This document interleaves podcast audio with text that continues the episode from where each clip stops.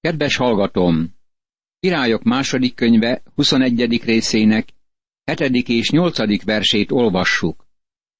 Azt a bálványszobrot, amelyet készítetett, a templomban helyezte el, pedig erről azt mondta az Úr Dávidnak és a fiának, Salamonnak. Ebben a templomban, Jeruzsálemben lesz a nevem örökre, mert ezt választottam ki Izrael valamennyi törzse közül. És nem kell többé tovább vándorolnia Izraelnek arról a földről, amelyet őseiknek adtam, de csak akkor, ha megtartják és megteszik mindazt, amit megparancsoltam nekik, az egész törvényt, amelyet szolgám Mózes parancsolt nekik. Ezek az emberek nem tudtak akkor erről, de felkészültek az utazásra. A babiloni fogság felé tartottak, mert az ország az engedelmesség alapján lehetett volna továbbra is az övék. De ők nem engedelmeskedtek, mert téveigésbe vitte őket Manassé, és még gonoszabb dolgokat követtek el, mint azok a népek, amelyeket kipusztított az Úr Izrael fiai elől. Királyok második könyve, 21. rész, 9. vers. Nem csak, hogy olyan gonosz volt Manassé, mint a pogányok, ő még annál is gonoszabbá lett. Isten nem tűrheti el gonoszságaikat. Kiűzi őket az országból. Akkor az Úr így beszélt szolgái a proféták által. Mivel Manassé, Júda királya ilyen utálatos dolgokat követett el, gonoszabbakat mindazoknál, amiket előtte elkövettek az emóriak, sőt, bálványai révén Júdát is vétekbe vitte, ezért így szól az Úr Izrael istene. Én olyan veszedelmet hozok Jeruzsálemre és Júdára, hogy megcsendül bele mind a két füle annak, aki csak hallja.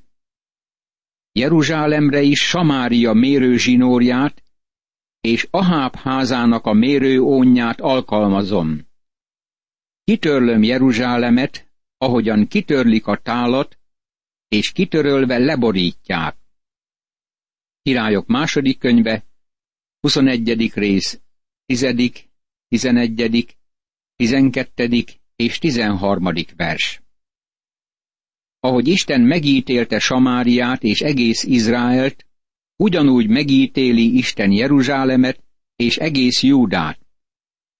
Isten mondta, hogy kitörli Jeruzsálemet, mint egy tálat, és kitörölve leborítja. Isten edénymosást végez. Jeruzsálem az ő földje, az ő tálja, amit beszennyeztek, ezért kitörli őket onnan.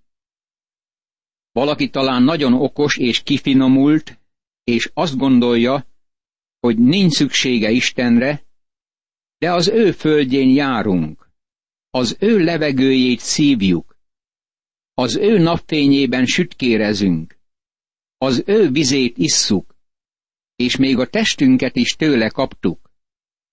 Akkor is, és most is kitörli Isten a szennyes tálat.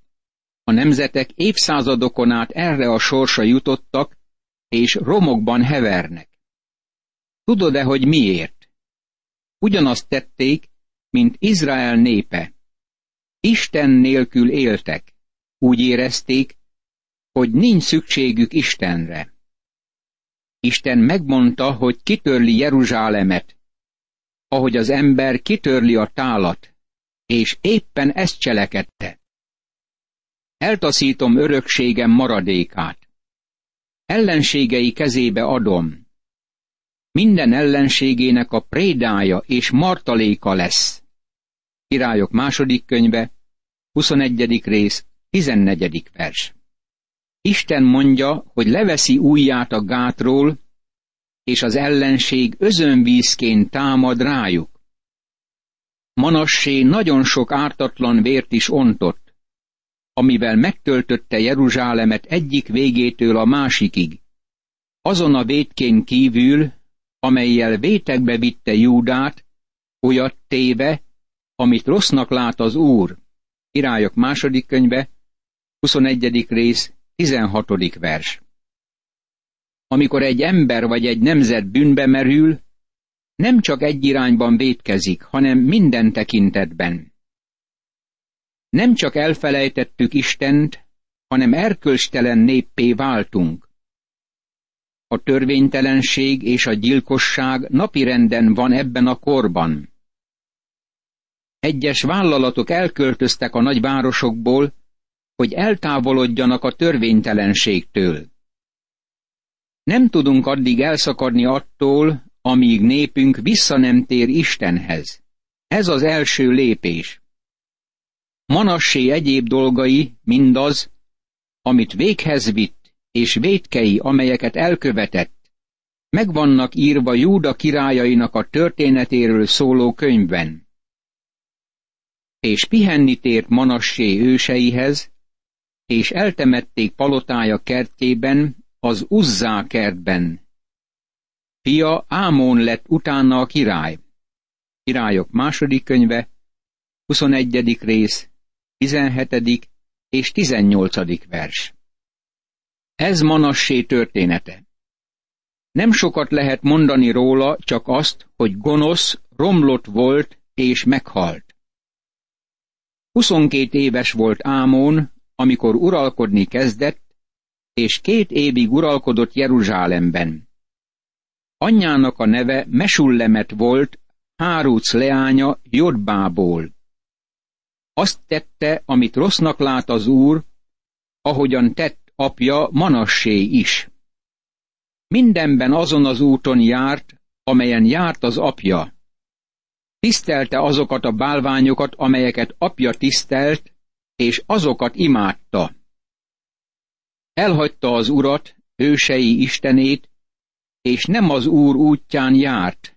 Királyok második könyve, 21. rész, 19. verstől a 22. versig. Ámon gonosz volt úgy szintén. Apja nyomdokaiban járt. Elhagyta az urat, ezért az úr is elhagyta őt de összeesküdtek Ámon ellen udvari emberei, és megölték a királyt a palotájában. Királyok második könyve, 21. rész, 23. vers. Ámon gonoszsága forrongásokhoz vezetett. Ma, mint nemzet, a forrongások útján járunk. Sajnálatos, hogy vezetőink csak azzal törődnek, hogy újból megválasszák őket. Úgy látszik, mintha el akarnák adni országukat ennek érdekében.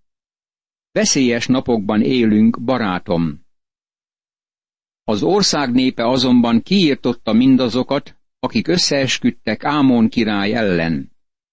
Azután a fiát, Jósiás tette királyá az ország népe. Ámon egyéb dolgai, amiket véghez vitt, megvannak írva Júda királyainak a történetéről szóló könyvben az Uzzá-kertben levő sírba temették el. Utána a fia Jósiás lett a király. Királyok második könyve, 21. rész, 24., 25. és 26. vers. Ez a szakasz az utolsó nagy királyhoz vezet minket. Jósiás nem csak nagyszerű király volt, hanem a legnagyobb ébredés történt uralkodásának ideje alatt. A 22. és 23. fejezetben azt olvassuk, hogy Jósiás, aki nyolc éves korában kezdett uralkodni, és 31 évig uralkodott, az egyik legjobb király volt Salamon óta. Uralma alatt nagy és időszerű ébredés járta át az országot. Ilkíjá a főpap volt a tanácsadója, munkatársa és irányítója. Nyolc éves volt Jósiás, amikor uralkodni kezdett, és harmincegy évig uralkodott Jeruzsálemben. Anyja neve Jedídá volt, Adájá leánya, Ockadból. Királyok második könyve, 22. rész, első vers. Figyeljük meg, hogy milyen fiatalok ezek a királyok, amikor uralkodni kezdenek. Miért olyan fiatalok? Azért, mert az édesapjukat megölték. Isten eltávolította őket. Azt tette, amit helyesnek tart az Úr, mindenben ősatjának, Dávidnak az útján járt, és nem tért el arról sem jobbra, sem balra. Királyok második könyve, 22. rész, második vers. A nap ismét felragyogott, világosság öntötte el megint az országot. Jósiás került a trónra. Mozgalmat vezetett, amely a legnagyobb ébredéshez vezette ezt a népet, még Dávid és Salamon után is. Erős meggyőződésem, hogy nemzetünket csak egy ébredés menthetné meg. Vagy ébredés lesz országunkban, vagy forrongás és felfordulás. Romlottságban a vezetőségben minden szinten. Romlottságban minden szervezetben korunkban. Erkölcstelenség és törvénytelenség tombol mindenfelé.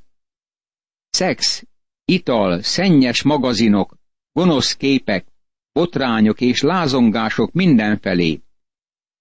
Ez a nemzet nyeli a moslékot, mint a disznó. Olyanok vagyunk, mint a tékozló fiú a távoli országban, a disznóolban, együtt a disznókkal. Ébredés nélkül forrongás leselkedik ránk. Politikai pártok képesek eladni nemzetünk elsőszülöttségi jogát, hogy hatalmon maradhassanak. Az egyház a hitehagyás csapása alatt nyög. A liberalizmus uralkodik a szervezett egyházban, és nyíltan tagadják Isten igéjét, még az úgynevezett evangéliumi körökben is. Isten igéje elveszett az egyházban, és ateisták kerültek a szószékekre. A keresztényeknek először arra kell rájönniük, hogy az ébredés egyéni és bensőséges kérdés. Nem gondolom, hogy valaha ébredés kezdődött, mint tömegmozgalom. Ma nem olyan politikusokra van szükségünk, akik más politikusokat megalkuvóknak bélyegeznek. Olyan politikusokra van szükségünk, akik kijelentik, tévedtem, rendbe jövök Istennel. Ez meglepő volna, és feltételezem, hogy megrémítené nemzetünket, de erre van szükségünk. Jósiás azt tette, ami helyes volt az Úr színe előtt. Vele együtt ébredés kezdődött. Jósiás király 18. évében történt, hogy a király elküldte Sápán kancellárt, aki Acaljáhú fia, Mesullám unokája volt, az úrházába ezzel a megbízással. Menj el Hilkíjá főpaphoz, hogy szedje össze az úrházában összegyűlt pénzt, amit az ajtóőrök gyűjtöttek a néptől. Királyok második könyve, 22. rész, harmadik és negyedik vers. Másodszor Jósiás kiavítatta a templomot. Nyilvánvalóan a templomot nem használták, amikor Jósiás trónra került. Afféle áruházzá, raktárrá lett abban az időben. Adják oda azt az úrházánál levő munkások felügyelőinek, azok pedig adják át a munkásoknak, akik az úrházánál vannak, hogy javítsák ki a templom rongálódásait, az ácsoknak, az építőknek és a kőműveseknek. Vásároljanak faanyagot és faragott köveket a templom kijavításához. Királyok második könyve, 22. rész, 5. és 6. vers. Megmondja a népnek, hogy igyekezzenek kiavítani a templom rongálódásait. Az egyház ma nagyon hasonlít a Jósiás korabeli templomhoz. Nagy szükség van a helyreállításra. Nem a templom épületeiről beszélek. Sok gyönyörű templomépület létezik. Nem sokkal ezelőtt egy szállodában szálltam meg, és közvetlenül szobámmal átellenben volt egy templom. Azt mondták, hogy félmillió dollárba került a felépítése. Amikor ott voltam a közelében, megfigyeltem vasárnap reggel, amint elindultam előadást tartani, hogy körülbelül 25 kocsi parkolt a templom mellett a vasárnap reggeli istentisztelet alatt. Nem volt több kocsi 25-nél az esti istentiszteleten sem, és a hét többi napján a templom sötét volt. Ennek a helynek nagy javításra volt szüksége, hadd mondjam neked. Konzervatív gyülekezeteink ma széthullanak a vitatkozások és vádaskodások miatt. Ezek óriási növények és vonzóak, de Isten lelke nincs ott. Az egyház nem tesz bizonyságot. Az igazi hívőknek ki kell menniük és bizonyságot kell tenniük az Úrról. Megrémíted a keresztényeket, amikor a Krisztusról való tanúskodásról szólsz előttük. Nincs szükségünk többé kegyes szavakra, édeskés beszédekre, pálveregetésre és kézrázogatásra. Hadd csinálják ezeket a szolgáltató klubok. Ők ebben mindenképpen jobbak, mint mi. Ma arra van szükségünk, hogy az egyház belülről megújuljon. Egyszer csak így szólt Hilkiá főpap Sápán kancellárhoz. Ezt a törvénykönyvet találtam az úr házában, és odaadta Hilkiá a könyvet Sáfánnak, hogy olvassa el. Királyok második könyve, 22. rész, 8. vers. A harmadik, ami ébredést okozott a nemzetben, az Isten igéjéhez való visszatérés volt. Elveszítették a Bibliát, és azt az egyházban veszítették el. Rátaláltak Isten igéjére, és visszavitték az életükbe. Isten igéje az egyetlen fegyverünk, barátom. Isten igéje eleven, hatalmas, és élesebb minden kétélű fegyvernél. Zsidókhoz írt levél, negyedik rész, tizenkettedik vers. Nincs könnyű út, nincs új módszer az ébredéshez. Könyvek áradata kerül ki ma a keresztény tapasztalatról. Néhányat átnéztem ezek közül a könyvek közül, és olyan halottaknak találtam őket, mint amilyen a szög az ajtóban. Mi a probléma? Módszereket mutatnak be ahelyett, hogy bemutatnák Isten igéjét. Nem ezt mondják, menjünk vissza Isten igéjéhez. Nincs szükségünk XY könyvére. A Bibliára van szükségünk. Nem népszerű könyvre, vagy könyvsikerre van szükségünk, a minden korszak Bibliáját kell elővennünk. Korunkban hány gyülekezet helyezi munkáját Isten igéjére és prédikálja azt? Jól lehet még mindig sok hűséges lelkipásztor van, mégis akadnak olyanok, akik eltávolodtak a hittől. Elvesztették Bibliájukat az egyházban. Gondolj arra, hogy amikor Jézus fiatal volt, Mária és József elvesztette őt a templomban. Hidd el nekem, Jézus és a Biblia is elveszett a mai egyházban. Hilkiá, a főpap megtalálta Isten igéjét. Vajon a szemétdombon talált rá? Nem. Ott találta meg a templomban, mert ott veszett el. A Bibliához való visszatérés ébredést indított el. Egy derék fiatal prédikátorral voltam együtt nem régen. Kérdezett ige tanulmányozási módszerem felől. Rájöttem, hogy elolvasta a legújabb könyveket is. Valójában zavarba hozott, amikor ezt kérdezte. Olvasta ön ezt és ezt a könyvet? Látta ezt vagy azt a tanulmányt? Megmondtam, hogy egyiket sem olvastam. Aztán ezt kérdezte, abba hagyta a könyvek olvasását? Így válaszoltam. Már elég sokat olvastam, és az új könyvek úgy látszik nem érdekelnek, mert csak módszereket ajánlanak. Így folytatta. Akkor mit olvas? Megmondtam neki, hogy olvasom a Bibliát. Aztán föltettem neki ezt a célirányos kérdést. Ön mennyi időt tölt hetenként Isten igéjével? Válasza meglepő volt.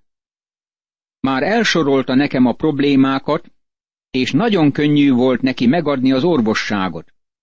Szüksége volt arra, hogy belemerüljön Isten igéjébe. Ezután Sápán kancellár a királyhoz ment, és jelentést tett a dologról a királynak.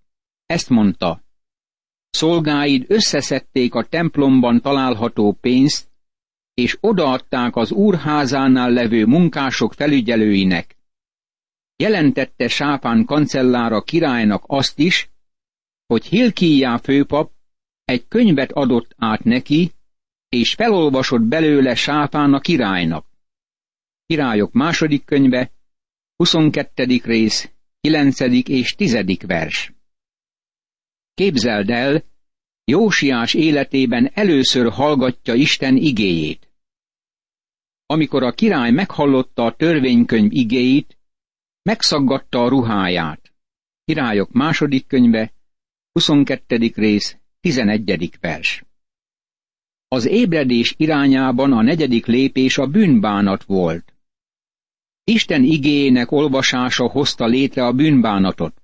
Amikor a király hallotta Isten igéjét, megszaggatta ruháit, mély megindulásának kifejezéseképpen. Miért? Mert Isten igéje kijelentette neki bűnösségét. Isten igéje nélkül nem jönnek rá, hogy mennyire eltávolodtak Isten törvényétől. Az Isten igéjéhez való visszatérés hozza az ébredést. Ez nem hasonlított ahhoz a próbálkozáshoz, amit egyes csoportok vezetnek, mint ébredési kampányt. Összejönnek szeretet vendégségre, és meghívnak minden prédikátort. Az a cél, hogy kedvesen és optimisztikusan elbeszélgessenek, és mindenkit bevonjanak.